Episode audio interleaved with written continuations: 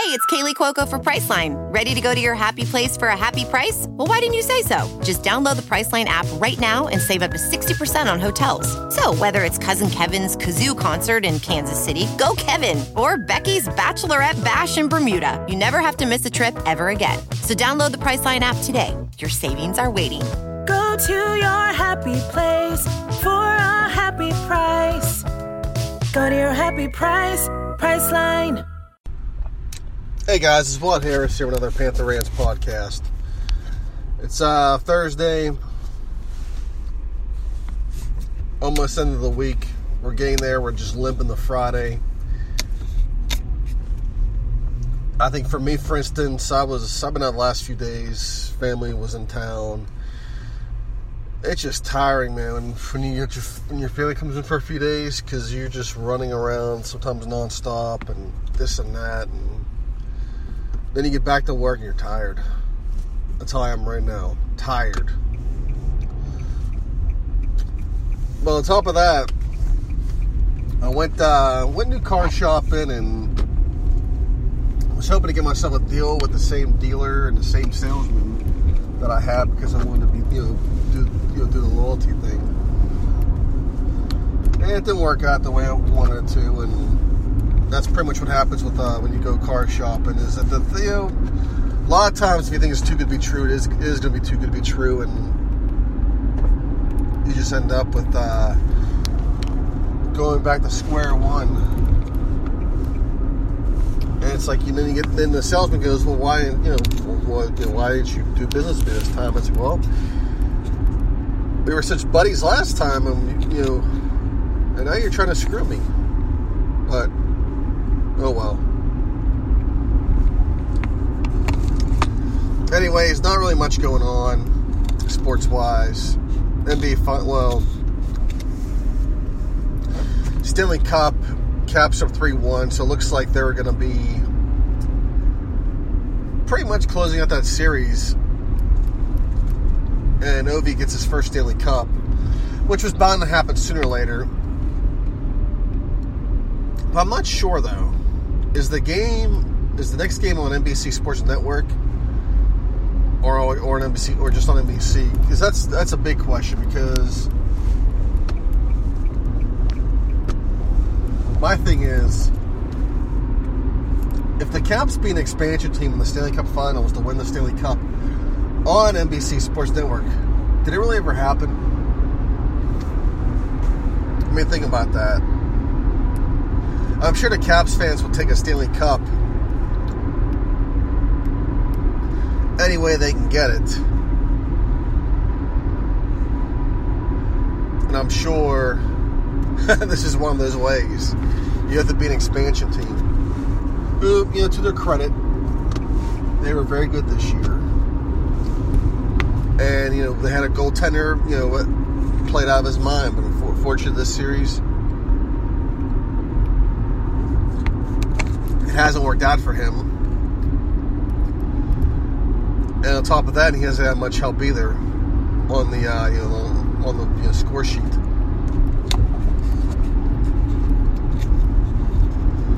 NBA Finals, it's a wash. It's three nothing. It's done. The cap, I mean, it looked good early on.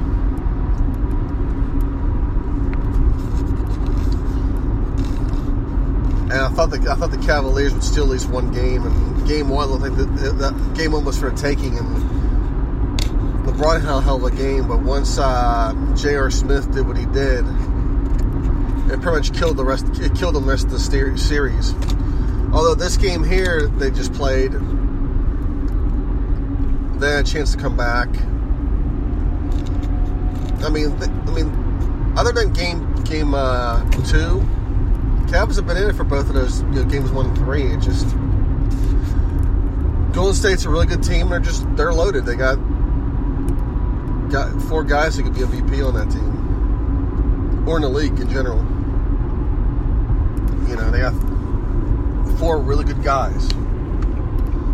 You know, and Draymond, Steph Curry, Klay Thompson. They got through the draft, but accused of building a super team because they pick up Kevin Durant.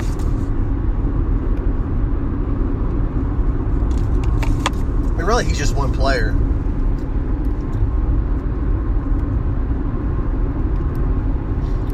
So, you know, it is what it is. And, you know, LeBron supposedly in the offseason may talk to Golden State. Not sure how they'll make room for him cap wise, but it could happen.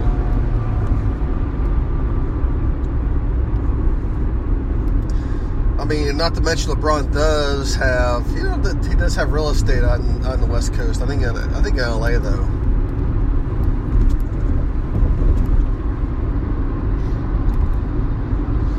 But who knows? We'll see. I mean, I, the guy's pr- pr- approaching his mid thirties. I just can't see him going anywhere else. But maybe finishing finishing his career in Cleveland. But you know, you never know.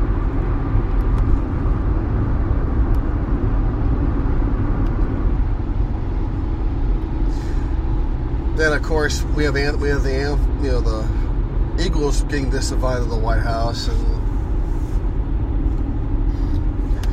you know my little take on that is it really doesn't. We're getting to a point where pretty much where teams will pretty where teams are not going to be going to the White House for a while. I think the whole thing is, you know, it used to be you visit the president, but now it's given who we, you know, who we put in office. It's just the situation's toxic. You know, when the Astros and Pens won their respective championships and the Patriots, the big debate was whether they would go to the White House or not, and and a lot of times their their character got questioned for going. And it's one of those things where if you go visit, you know, the president, you hate America, or you hate, you know, or more, more specifically hate, you know, American people. Or if you don't go, you hate America in general. So really, it does. You're you're damned if you do, you're damned if you don't.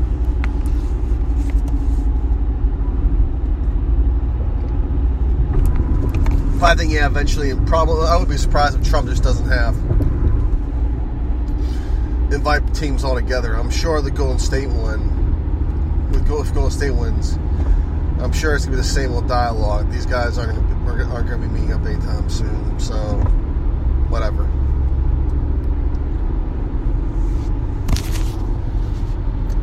Now moving on, the pit. Jeff Capel's been tearing it up. He lands our top top 150 player in um, Au'Diese Toney. Uh, I believe he's a shooting guard. So Pitt's stacking up in the backcourt. I would love for them to uh, get some get a big man, but I don't think it's going to happen this class. And I think Capel realizes, you know, this, you know, they're not really going anywhere.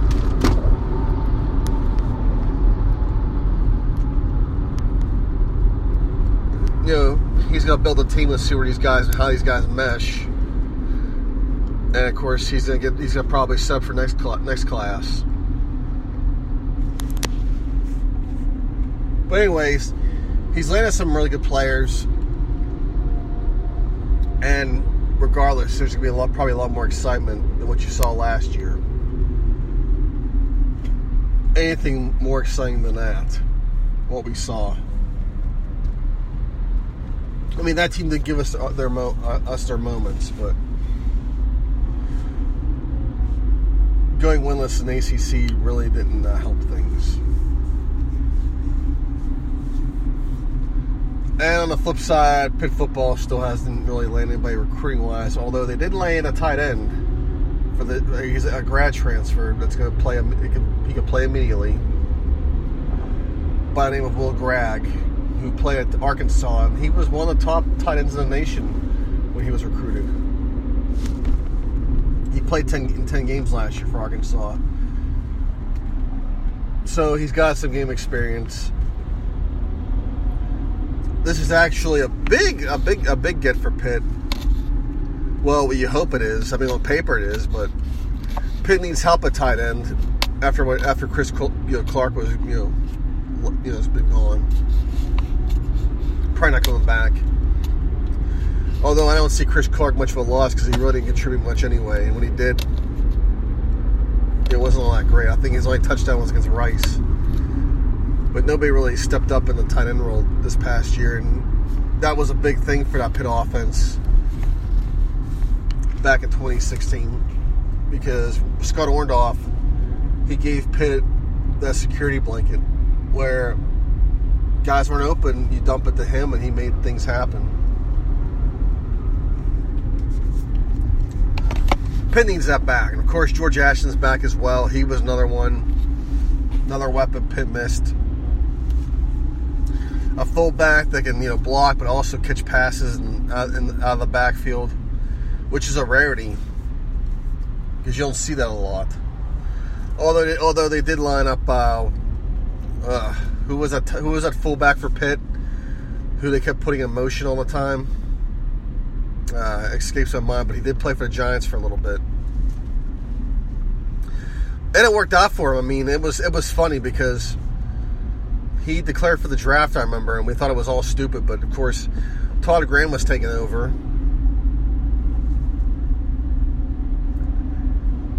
And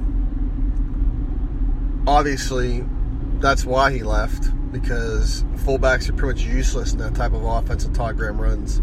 You know, the high octane speed, speed, speed.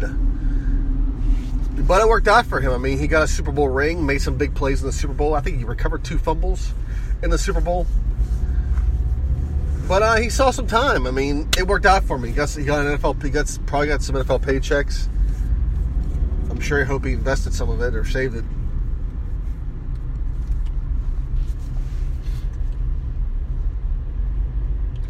But uh, yeah. Of course, we also who else did we have? Conredge Collins was a decent fullback. I thought that I wish they would have gave him the ball more running wise. I thought he could. I thought he was a good runner too. He was a steal that Dave Wannstedt just landed out of nowhere. I remember in the uh, the 2004 class. No, 2000. No, that was 2005 class, which would have been part of Walt Harris's last class. I remember Dave took that class over, and he landed that guy, and he was a four-star fullback. I mean, that day we were seeing the recruiting prowess of Wanny, so to speak. So one of my themes of today is the uh, going, to, going over the top games and the history of uh, Pitt football. Not history, but mainly 2000 on. That's where I wanted to start. That's pretty much what I've been focusing on, on a lot of things on these lists. But um, going from 2000 to present, your top game is obviously going to be 13 9, Pitt, West Virginia, 2007 the Clemson game was a huge win, but Clemson ended up, but Clemson recovered and won, and won the national title. But still, it was a big win. You put that, you, that that's probably number two. Number one's going to be 13-9 for obvious reasons. It's your rival. They need to beat you to go the go to the BCS title game. And Pitt just uh, Pitt's defense beat that ass. All, all Pitt needed to do was score at least 13 points. I mean, it was actually, I mean, it was a miracle we even got in the end zone in that game, to be honest. But, uh, you know, as far as that went, I think we had, I think there was, it was when we had the, uh, yeah, it was when we had the fumble recovery from the kickoff and I believe we had we, we did a fake punt where uh, Shane Murray just ran it up the middle. Then uh, Derek Turner made a nice catch from a ba- really bad Bostick throw, and it set up uh, Pat Bostick from the one yard line. Yeah, the only way we were really going to get in the end zone that day is if we had a short field because we couldn't do anything. We couldn't really do much of anything else.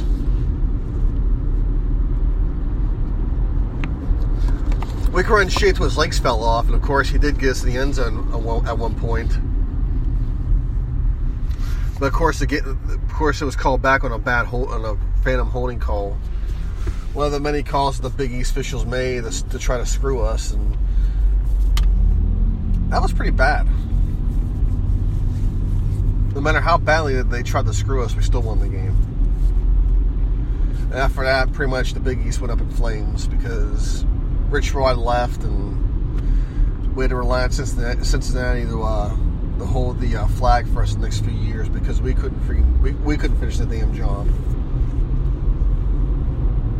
And UConn too. Just saying UConn carried the flag for us in the BCS title games because we couldn't get the job done.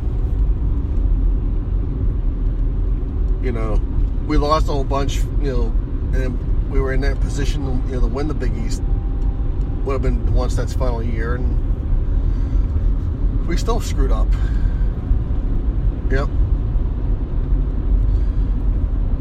But yeah, that's your top win. Clemson, obviously, number two. Miami, the, the number two Miami game, probably number three because you know Miami at the time was undefeated and ranked second in the nation, and people thought it was the U. You know, the U was back, and then Pitt just you know Pitt do- dominated them because a lot of times it didn't matter how how down down Miami was, they always beat us in some way, in some shape or form. We did beat them recently, you know, when they had Al Golden.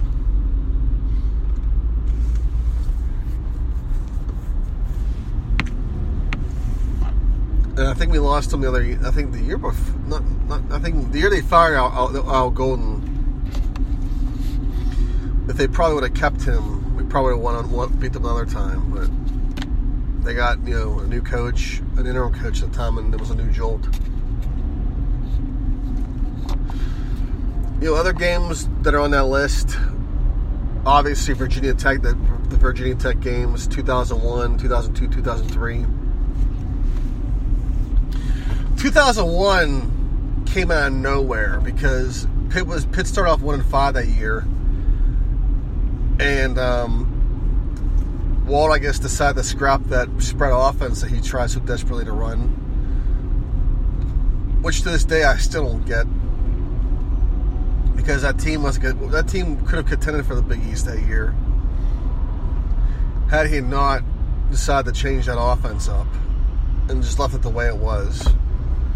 But Walt obviously had an issue. Walt had a tendency to outcoach himself and outthink himself. At that point, he outthought himself. So he flipped it back, simplified it. Pitt went, went on the win out. They get, they get the Virginia Tech game this was their first year on Mike Vick, but they were still a good, a good football team, a damn good team.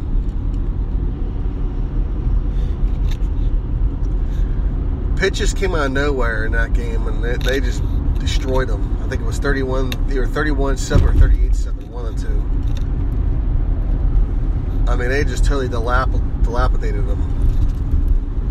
You know, Pitt won five straight, and they went to the uh, Tangerine Bowl and won their sixth straight. Beat Philip Rivers, NC State. 2002, Tech wanted revenge, so we went to Blacksburg at night. Tech was nationally ranked. Really good team still. But they had Bryan Randall as a quarterback, and I, and I never fully bought in the Virginia Tech because they were hoping Randall was going to be this uh, next coming Mike Vick because he was mobile but he was a horrible thrower. He couldn't read coverages either.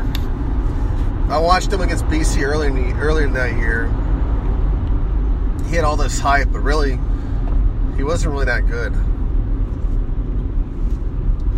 Pitt won 28 21. It was a huge game. Larry Fitzgerald had a huge coming out party. That 2002 team should have won more than nine games that year they let some games slip. West Virginia for sure they let slip out of their hands. That was a that was a game they could have won, should have won, but it was one of those games where they just pitted. Miami, they could have won that game too. I guess uh, you know one thing that killed them was that Willis McGahee run before halftime.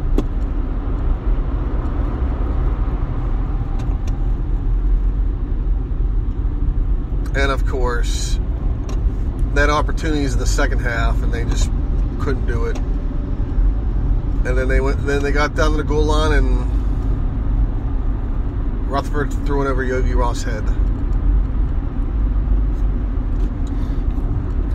In 2003, obviously, Tech came to Heinz, and Pitt was still in the hunt for the Big East title. And Pitt won in the final seconds. Well, not really final seconds, more like the final minute.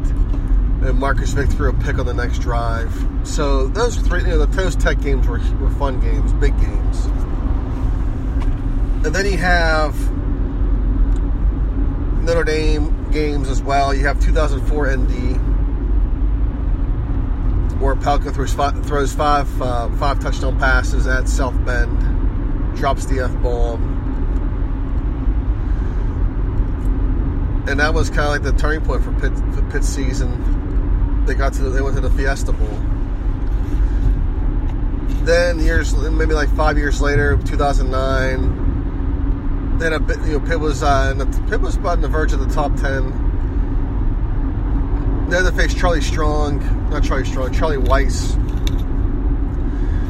His group. They had Jimmy Clausen, who was a senior quarterback, and he was really good at you know QB. But Charlie Weis was their coach, so that was their that was their big issue. Pitt won that game as well. And plus, you had uh, the you know years later, you had the um, game where Tom Savage was the quarterback, and that was, I think, 2012, I believe. Know, 2012, 2013, it was, it was the first year for Paul Chryst. Savage um, played a hell of a game, and he had just, you know, had some really good players. He had Boyd and Street. They had nice games, and not to mention Pitt's secondary had a hell of a game. Vinopal, guys like Vinopal had some picks.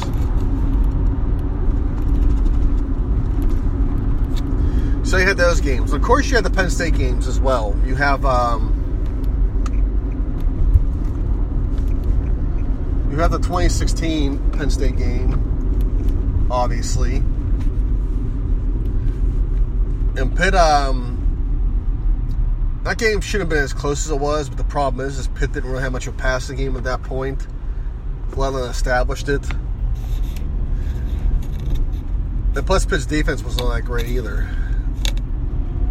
And they had to defend against Sa- Saquon Barkley, and then Trace McSorley somehow you know, found his fire. And Penn State went on to win the Big Ten title that year, but that turned to be a bet, have to be a big win for Pitt because it kept Penn State on the, uh, the, the playoffs.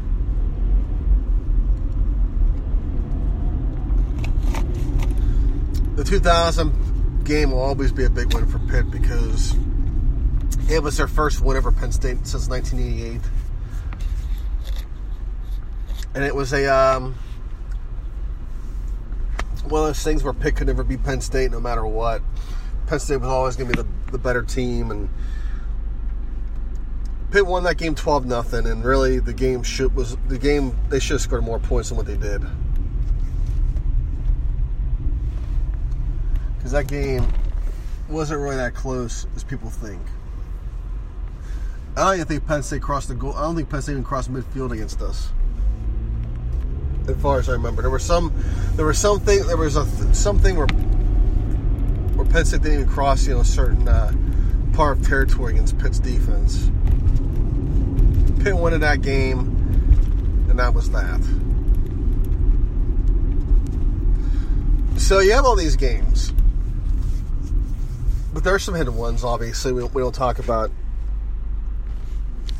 There's a 2004 Pitt West Virginia game, the 1916 game. That pretty much got Pitt into the Fiesta Bowl.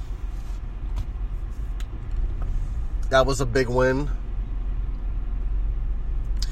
Not that, you know, because that was the year, supposed that was West Virginia's quote unquote year, supposedly, they were going to dominate because Miami and Virginia Tech left them. But people forget that West Virginia's QB was Rasheed Marshall, and he wasn't a bad QB, but he wasn't great. There was so much that guy could do. I mean, he wasn't all that good. I just remember that game, and Pitt's defense wasn't that good, and I always wondered why they weren't running the ball on us as much as they used to. Because 2003 they ran the ball on us, and with their with their, with their you know with their spread offense, and they killed us. But this time around, it was a different story. It just uh, Washington had a little hype that year, and it just crumbled.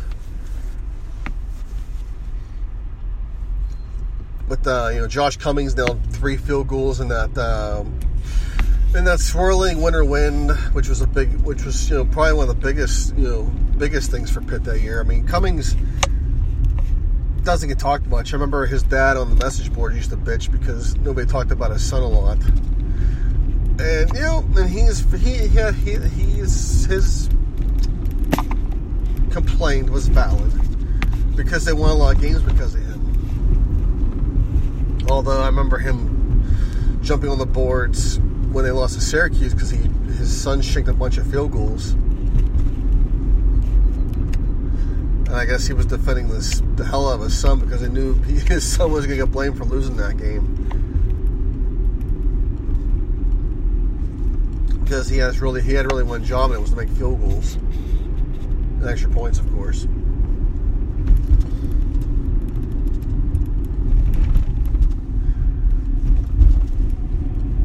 Um, that was also a big game, big win for Pitt. Boston College that year was also a big win because BC was also vying for the Big East title, and Pitt won that game in overtime. I think they, I think they, yeah, they kicked the field goal on their possession, and then they forced a fumble to win the game.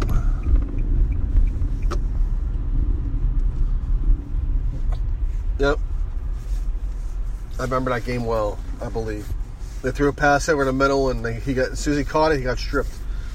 And Pitt won that game in overtime. It was another huge win. So I mean, those are two other two other wins we we forget about.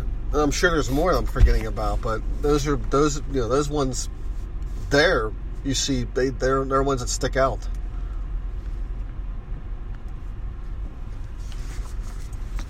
You could say a lot of wins during the first year during Narduzzi were huge. I mean,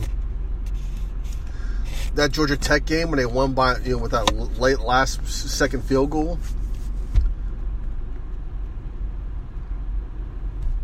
And I think Blewitt nailed that. That was Blewitt, I think, that hit that hit that uh, kick, I believe.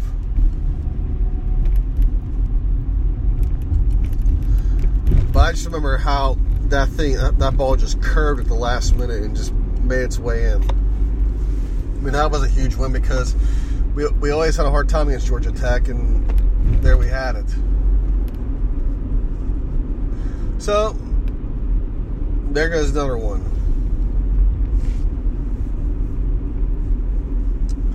But, um, you know, I would say it's during the Todd Graham era, there wasn't really, which was one season, there was much to talk about. Paul Chryst era, we've had we had some close we had some close ones. We should be when Notre Dame was vying for the national title we had a chance to, to beat them, but we couldn't put them away. And you know when it when it gets into the referee's hands, especially at South Bend, you can't let you're going to lose every time.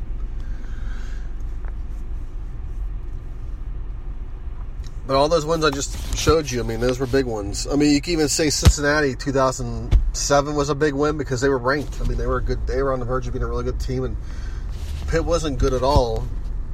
That day, Pitt beat them and Pat Bostick actually had a decent game in that game.